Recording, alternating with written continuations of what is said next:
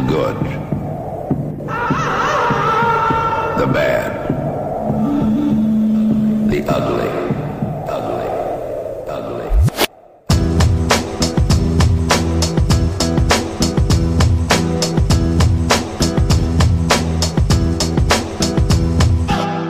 Welcome to Sustain Nutrition's podcast, Chewing the Fat, where Joe and James will be discussing all things good, bad, and ugly regarding training and nutrition. So pull up your pants, put your best foot forward, and get ready for some serious oral pleasure. Without further ado, here are your hosts, Joe and James. Sustain, Nutrition. chewing, The fat. podcast. Episode. 43? Yes, you know this. I was going to give them a right slap as well. like, uh, anyway, people who are listening won't know what you were going to slap. No one's listening. Right, Joe, our subject is. The truth about happy dieting. Oh, it's going to be a controversial one. Possibly. The title doesn't give away much, to be honest. Speak to the microphone, please, not into your shoulder. Jesus. I was talking then, but you couldn't hear. Yeah, so we're gonna go for oh, it's gonna be yeah a little not controversial, but you're gonna take from this what works for you, and it's just some things that we see as coaches, kind of working with our clients day after day, week after week, um, and it's some mistakes that we see that are kind of positive, but then can also be a negative towards people's results as well. So that makes no sense. No, so we're going to put a massive caveat in at the start because there's some people who this is going to relate to.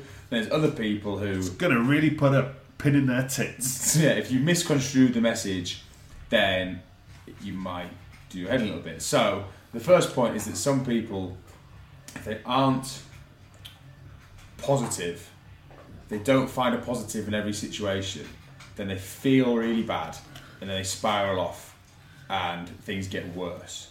So, what I mean there is if being positive and finding a positive all the time is what keeps you on plan, then that's great. Because there are some people who, as soon as they start feeling negative, then it spirals, then they eat or drink and they don't do the right actions that are needed for fat loss. Yeah, it's it's kind of the the kind of personality or the kind of person that will eat three Jaffa cakes and that will be the end of the world for them. You know what I mean? That'll be like a massive failure, and they'll feel terrible about it. And it might cause like a horrible tailspin into some kind of you know binge eating or just feeling of failure and wanting to quit. When actually, you know, when you can pull a positive from that, because normally they would have, you know, eaten X, Y, and Z and three pizzas and two bottles of prosecco and, and yada yada. So actually, it's quite positive. So we're going to kind of look at the difference between kind of pulling positives and then you know almost putting a more of a not like a negative spin on it, but just learning from it as well. I think there's a thing, isn't there, of finding positives is a good thing if it keeps you in a good mindset. Yes. If finding positives is stopping you progressing, then maybe it needs to be checked or it needs to be challenged. I guess a lot of the time, like if I've got a client who's eating off plan and I say, why have you had this? I'm just going to check, is this the right time for you to have six glasses of wine? And if someone says, yeah, I was on a hen do, then that's cool. So it's going to be kind of situation dependent and individual dependent all the time. And there's a big juicy but coming in here, and it's the reason the podcast has come out, is because if people do this too much, someone has made a mistake or they've overconsumed on calories, then you have a chance to learn and you've got a chance to improve. And what you'll see people do is they'll say, I went out and I had a Chinese, I've had a client who did this a good few months ago. I had a Chinese, I massively overate, I had you know loads of food that I didn't really need or enjoy, but it was a one-off. So I don't mind. And that's fine if they don't mind. You know, this is always dependent on the individual. But if that has stopped their progress and they have a chance to learn because they've already admitted it was more than they needed, they didn't even enjoy it, then why not learn from that?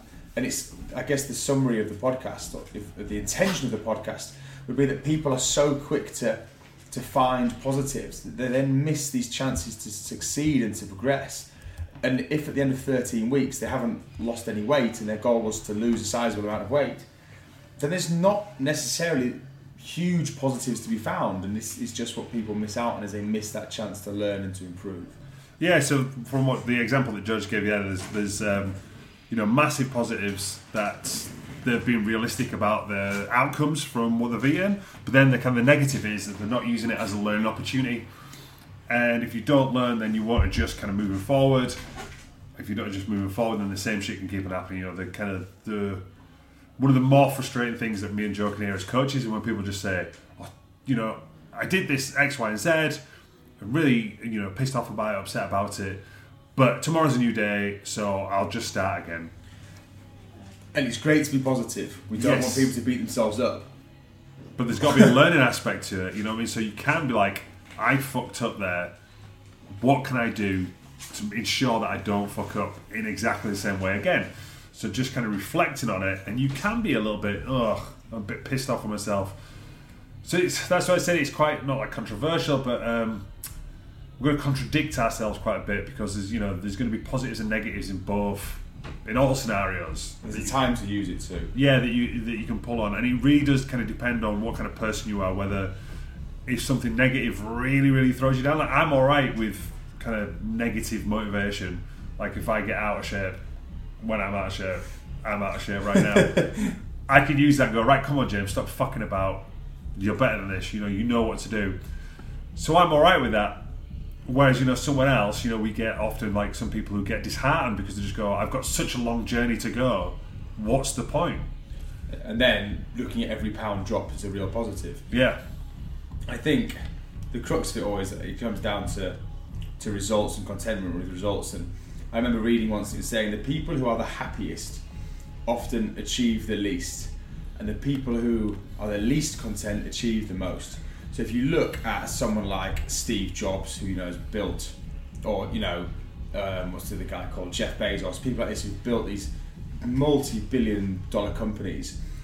What has driven them forward? You know, if they were happy making 100 million, then they'd have done and they'd have quit and they'd walked away. So it's it's almost that lack or refusal or inability to be content that drives people forwards. So conversely, if you've got someone who's trying to achieve a goal and they're always content and everything's really good, then they're not going to necessarily achieve that much. And I think that the time this becomes an issue is when, you know, if you've got an overweight client who says, I've been lying to myself for years, telling myself that this is okay and that I'm happy, and actually I'm not. Actually, I'm really sad and I need to change this, and my health is suffering and my confidence is suffering.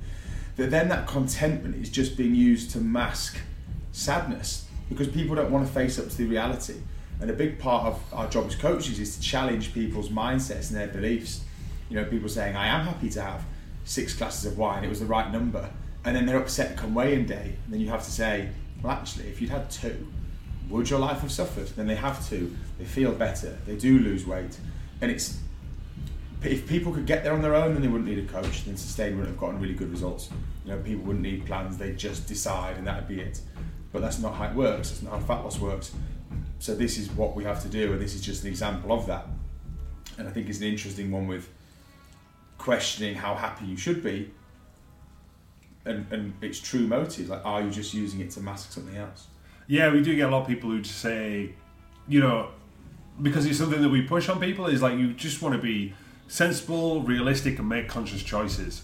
So we might have someone who, like Joe said, with the the woman, the example of the woman who had uh, a massive Chinese meal, they might just say after that, like, "Ah, I'm really happy with my choices. They're all conscious choices. Like, and that's cool. You know, it's very positive from a mindset point of view. But then, if your goal is to lose X amount of weight and then you're not achieving that, then you know, then surely it's more of a negative the kind of the behaviours that you're given that are not listening to your fat loss. I feel like I'm chewed my words a bit there. But yeah, so there's got to be, you know, kind of a balance. There's got to be like weighing it up and just not going, oh, this was a conscious choice that I'm happy with. I'm really happy with my choice. Yeah, definitely needed six glasses of wine, yada, yada, yada. When your ultimate goal is not being met, that has to be a negative for me.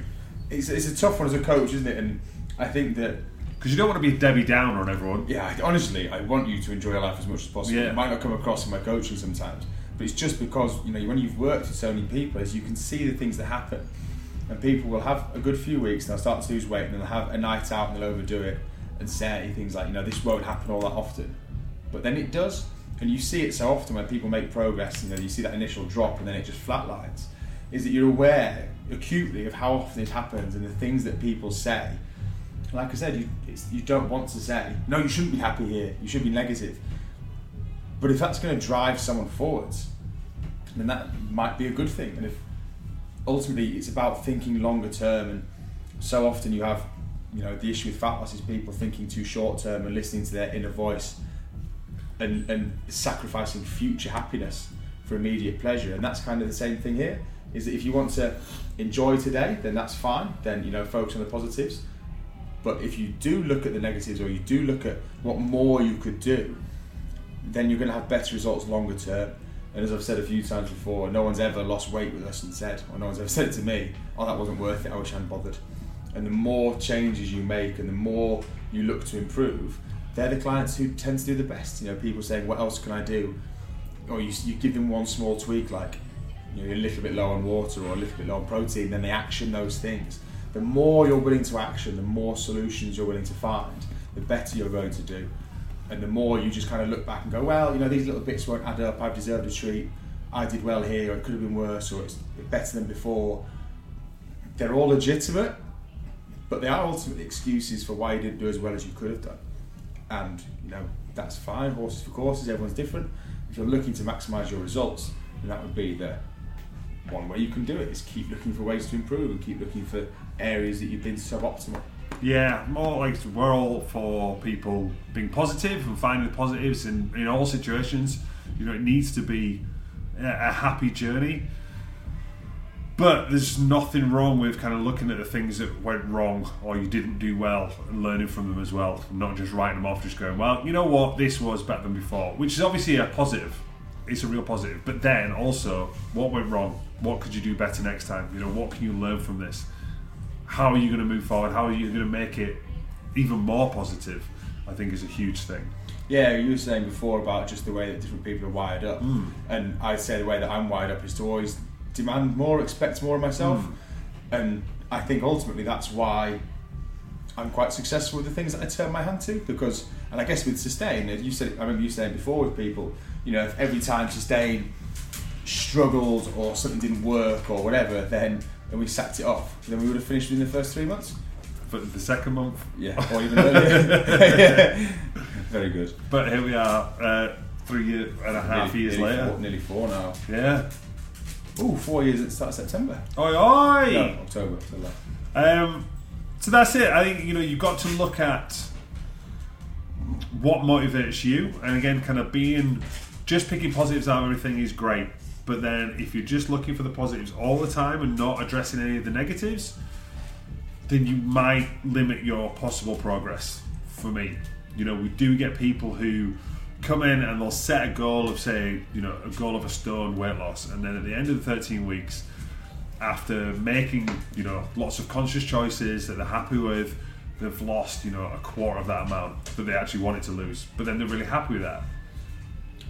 But Not our job to judge whether they're happy. Yeah, But yeah. you must question how happy they actually are. Yeah, because, they've you know- paid their money to achieve. you come in initially with this goal and you've not achieved it. Now, you know I'm all for any outcome is a good outcome, but you have to learn from that. So if I went in 13 weeks, you know, looking to drop a stone weight and I only lost three or four pounds, yes, I've got an outcome. I'm three or four pounds lighter. I might have learned some more stuff along the way, but then I'd have to look back and say, right, okay, what didn't go right here? What can I adjust moving forward? That's just the way that I'm wired up. Mm. You know, I'd have to address why I didn't hit the goal. Was it too much of a stretch goal?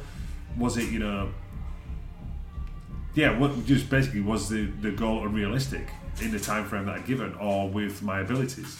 And then address it moving forward. So that would be the kind of the negative part, but then obviously becomes a positive.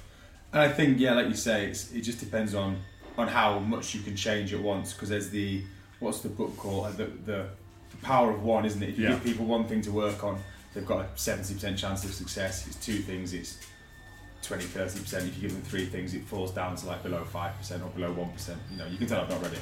Um, and it's just that thing, isn't it? If I, I work quite well, if you give me 10 things to do, I'll probably do six of them. If you give me two things to do, I'll do one of them.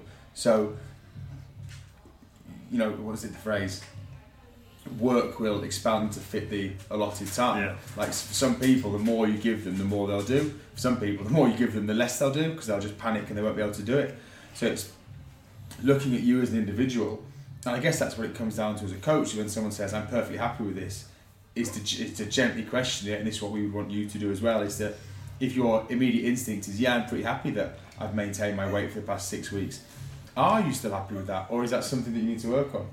What do you think, Vincent? You have a gentle cry down there. That you too? a little yelp because he's got to get any attention. So I think yes, pull the positives out, but then also address the negatives as well. You know, don't please don't ignore them because that's the negative parts of where you'll grow. That's where you'll learn. That's how you'll get better. I think don't be afraid of being discontent as the last point to me. Yeah. So one of my clients had set a goal of say 75 kilos and she's got to 78. She's pretty happy with that and she said, I just don't know how to push the final bit. And I just said to her, stop being so happy then. Stop telling yourself that 78 is good enough. If your goal is 75, then set that as in your mind as the target you want to reach. And then you can give yourself another bonus, you know, whether that be holiday or clothing or a meal out, whatever you like, at 75. Or whatever else is going to motivate you to get there. It's just if you're constantly telling yourself that this is good enough, then next time you want a chocolate bar or something else, there's no drive to push you forwards. And that's often what people need is they need that strong kind of emotional cue. Really, really interesting stuff on this, and last week's podcast went into it as well. That if you're if there's no emotion, you're just looking at the rationale, or the- you know, which is I'd like to be 75 instead of 78. It's not going to push you forwards. Whereas if you go, I'm discontent with how I am at 28, and I feel really sorry 78, and I feel really good at 75, then that's much more likely to push you forward because emotions are going to drive decisions better than than rationale. Yes, Yeah, I'm happy with that. good. Short one today. Mm. Thank you very much for listening. Like, subscribe, leave a review. I've not checked the reviews actually for a while, so fingers crossed. Thousands. Fingers crossed. There's